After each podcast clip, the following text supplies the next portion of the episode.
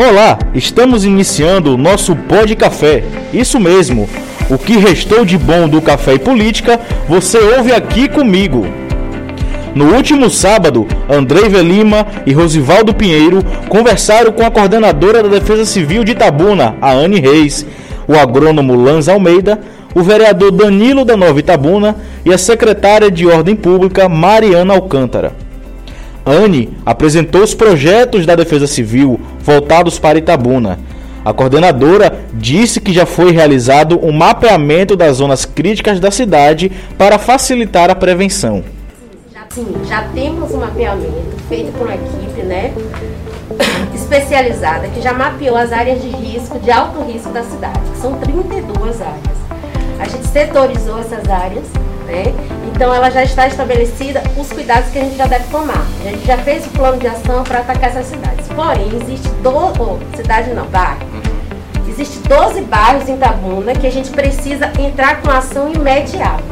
Imediata. Não vamos esperar a chuva vir. A gente tem uma previsão de muita chuva em março, né? Por enquanto, o que é está acontecendo? A gente tá, vocês estão vendo que a gente está tendo chuvas moderadas. Porém, gente, eu falo para a população, essa chuva moderada, como ela está sendo frequente, o que, que, o que, acontece? Inundação do solo. Então hoje em Itabuna a gente tem várias situações de moradias irregulares, né? Ali, por exemplo, na Água Branca, no bairro São Roque, foi construído casas à margem do rio. Então, quando esse rio enche, quando tem muita chuva, não, não, não tem como evitar essas inundações. Mas o que, que a gente vai fazer? Ah, vai condenar a população? Condenar as pessoas que moram ali? Não. A gente sabe que hoje em dia a pobreza aqui no Brasil tem. Tem gente que realmente vai, porque às vezes ganha uma casa em um lugar, vende e prefere estar ali. Acontece. Mas também tem pessoas que não têm para onde ir. Não tem. Então como é que você vai ah, criticar? Tirar dali, jogar no céu? Não. Eu acho que. Primeiro ponto o meu foco é, o nosso foco é faz, mudanças de hábito.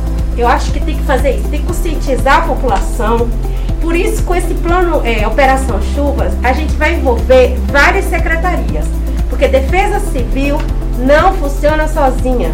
É preciso ter uma equipe. Então a gente tem uma juntou várias secretarias, IMASA, gabinete do prefeito, Ordem. Educação, ordem é a principal que a gente dá junto, faz parte da Defesa Civil, eu sou da Secretaria de, de, de Ordem.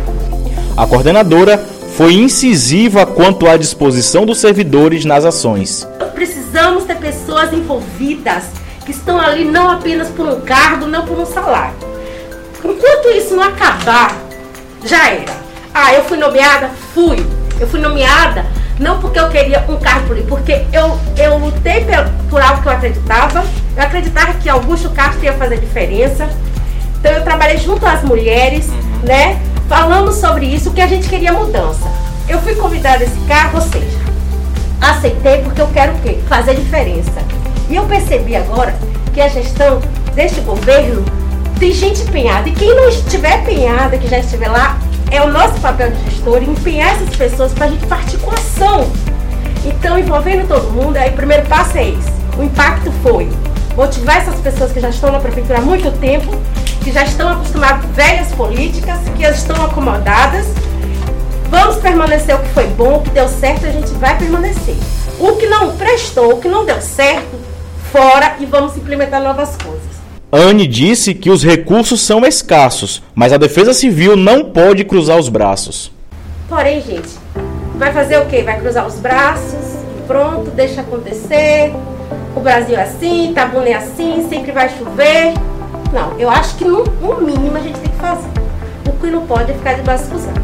Então, qual é a medida? Como eu já falei, é ir para campo, verificar todas essas áreas o principal, envolver a comunidade, valorizar a comunidade. A, a gente está lá na prefeitura, a gente está posto, meu celular está aqui, você está até pedindo para. Né, eu coloquei no silencioso, não posso desligar. Estou aqui, mas estou aqui. Mas quando chove, esse é o José, Dona Maria que está lá, entendeu? Então o que, que a gente vai fazer? A gente vai é, interagir com o seu José, com a Dona Maria, com os jovens da, da comunidade, fazer trabalho com as crianças de, de conscientização, porque se o indivíduo, desde criança, ele já sabe a importância de não jogar lixo nas encostas, né? Orientar que muitas vezes as pessoas faz, é, fazem, constroem moradias irregulares, ela não tem orientação de ninguém, aí coloca os esgotos para cair nas encostas, entendeu? É onde vem a infraestrutura, é, o setor da infraestrutura, para a gente estar tá vendo essas, essas moradias irregulares, orientando a população, valorizando a população, chamando a população para trabalhar. É um setor que vai ficar lá, no bairro. Entendeu? Então, prim... é o que eu quero fazer. Eu quero envolver a população e trabalhar junto com ela. Sem ela, a secretaria é importante para a gente dar esse respaldo para a população. Mas meu trabalho, nosso trabalho vai ser junto com a população. O agrônomo Lanz Almeida pontuou que a preocupação da Defesa Civil não pode ser somente nos períodos de chuva. Se a gente só ficar preocupado com a época da chuva, porque o que é que acontecia? Nos ciclos normais, aqui na nossa região, a gente tinha esses picos aí de seca, de estiagem, em 12 em 12 anos, mas agora o professor José Wilson, através de um algoritmo lá na UESB, é, professor da cadeira de climatologia, mas foi meu colega aqui na UESB, ele está provando que por conta dessa retirada da cabruca desenfreada, quase 50% de cabruca foi tirada e transformada em pasto, o café com nilon da maneira extensiva, esse ciclo tem sido de chuva e estiagem ano ano não.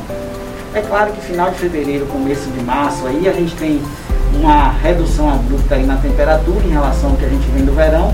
Isso coincide aí com diversas massas frias, por isso que teve um friozinho semana, essa semana agora, mesmo que rápido, que dá nessa correção de chuva muito forte. A gente não pode, como a Anne colocou aqui, é, só está condenando que a pessoa, porque a pessoa construiu logo aqui, porque ela não tinha condição, porque você tem uma pobreza extrema, Isso. uma cidade que tem 41 mil famílias inscritas no cadastro único, né, consequência de uma estruturação do rural, né, que é uma coisa que a gente vai falar mais para frente, mas a gente não pode simplesmente condenar e achar que tem que tirar. Tem que ter um programa municipal, estadual e federal de habitação e não só ficar tá, atacando consequências, vai chover, leva a luna preta, pega caminhão para fazer mudança, leva para o parque de exposição, leva para o outro, leva para ali. Isso não cabe mais. Ainda mais com toda a disponibilidade, mais uma vez que eu vou falar, de ciência que a gente tem da UFSB, da UESC, do IF Baiano, do IFBA, da UNOPA, da, da UNIM, da FTC. Se a gente ficar nisso, vai vir 10 mil governos aí para frente, a gente sempre vai estar alugando o F4000, pegando o F4000 da Imasa, uhum. pegando da prefeitura para tirar a gente, botar no parque de exposição, esperar o rio baixar, rua de palha, e a gente não pode mais viver desse ciclo. Então a gente tem que ter projetos estruturantes. Dá trabalho, dá.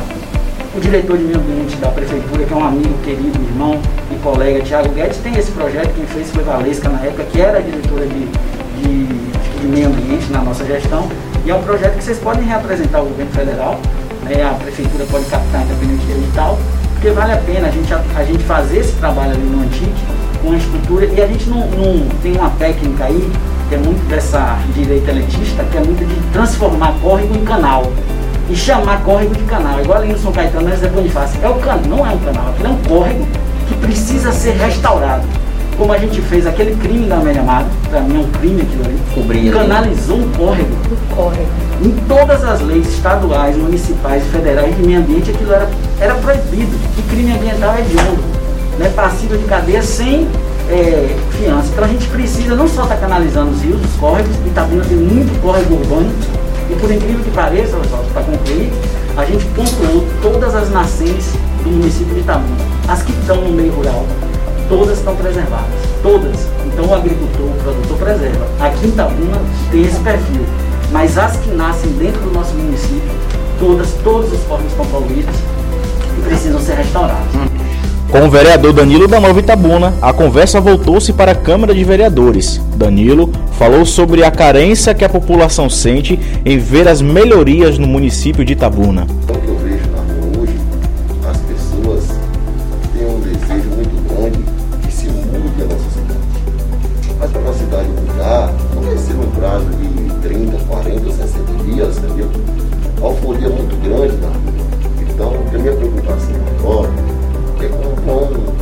Ser guiados nossa cidade nesses quatro anos.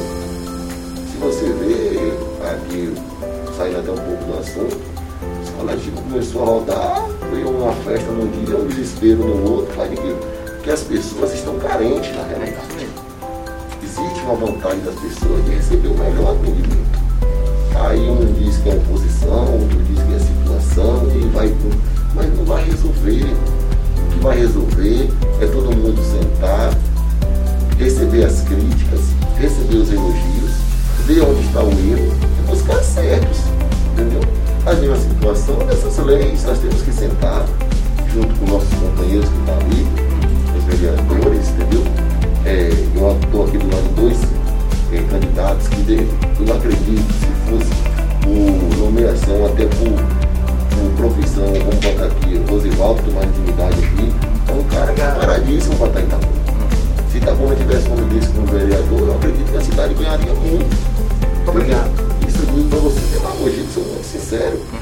É, o Lance passou aqui, eu conheci no governo de Vônia, um cara comprometido, o trabalho, um, um trabalho ali, eu era presidente de bairro, veja a situação.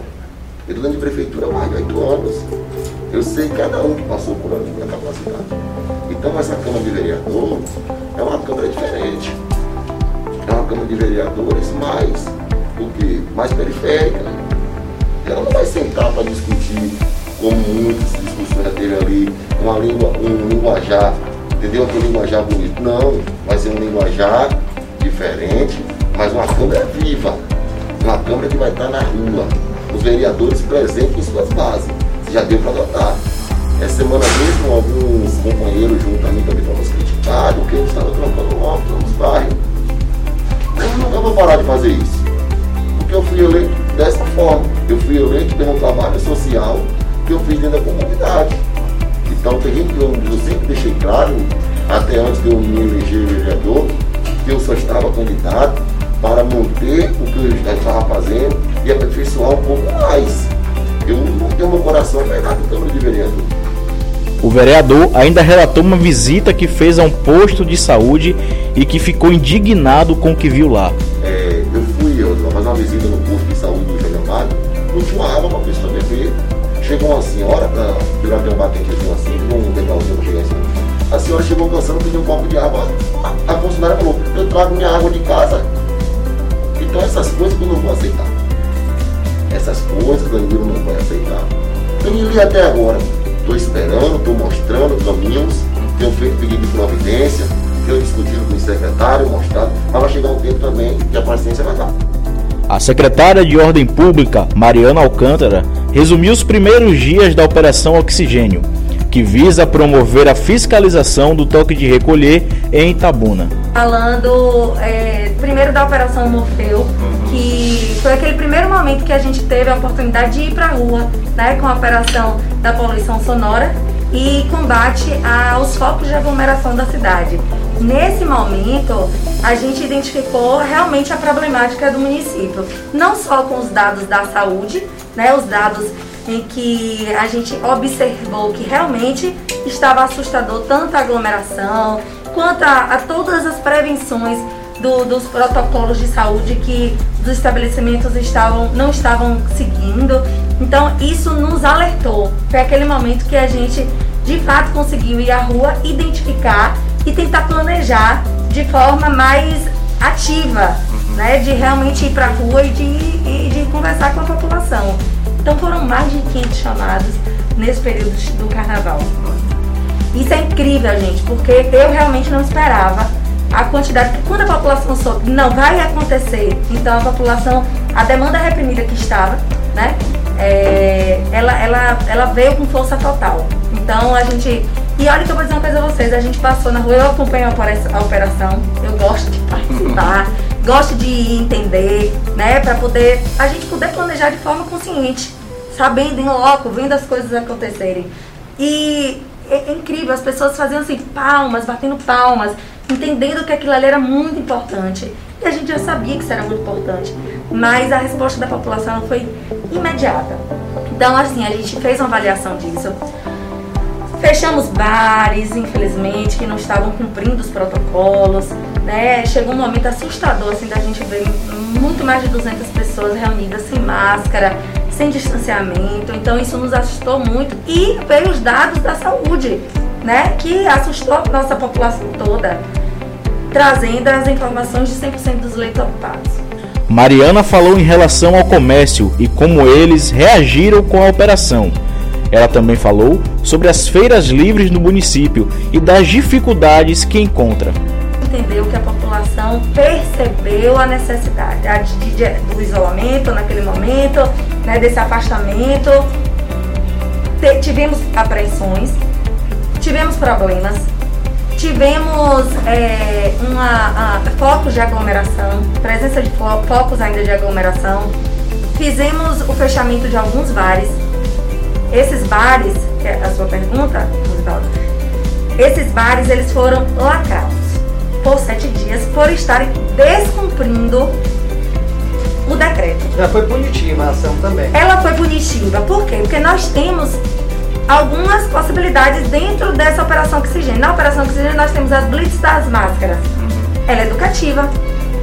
Né? Vocês é, doam máscara também para quem Doamos a máscara. É, a, a, a gente deixa várias pessoas distribuindo álcool gel. Hoje pela na, teve o braço hoje da feira. Uhum. Né? É hoje centro comercial, né? Hoje foi centro comercial, amanhã é São Caetano e Califórnia. Então assim, a gente está com a equipe distribuindo máscara, a gente está com a equipe é, orientando, a gente está com a equipe tentando o máximo manter o distanciamento, mas a gente precisa ainda reordenar as feiras. A gente precisa reordenar as feiras. Hoje foi assustador. Não tem como parar, não tem como fechar. E eu sei que amanhã vai ser mais ainda. Porque amanhã é, é, São Caetano mais e dinâmicas. mais, mais dinâmicas. Então, assim, a gente vê a necessidade dessa, dessa operação, desse, nesses sete dias, dela ser muito efetiva. Por conta disso, a gente está trabalhando, de um lado, educativa, preventiva, e do outro lado, fiscalizatória e ostensiva. É isso aí, esse foi o nosso primeiro Pó de Café, o resumo semanal do que aconteceu lá no sábado no Café e Política. Você ficou comigo, Gabriel Guedes, e pôde acompanhar tudo que foi destaque. Se você quer ver o programa na íntegra, acesse youtube.com/ipolitica Bahia. Esse podcast vai estar disponível nas plataformas SoundCloud e no site ipolitica.blog.br. Até a próxima semana.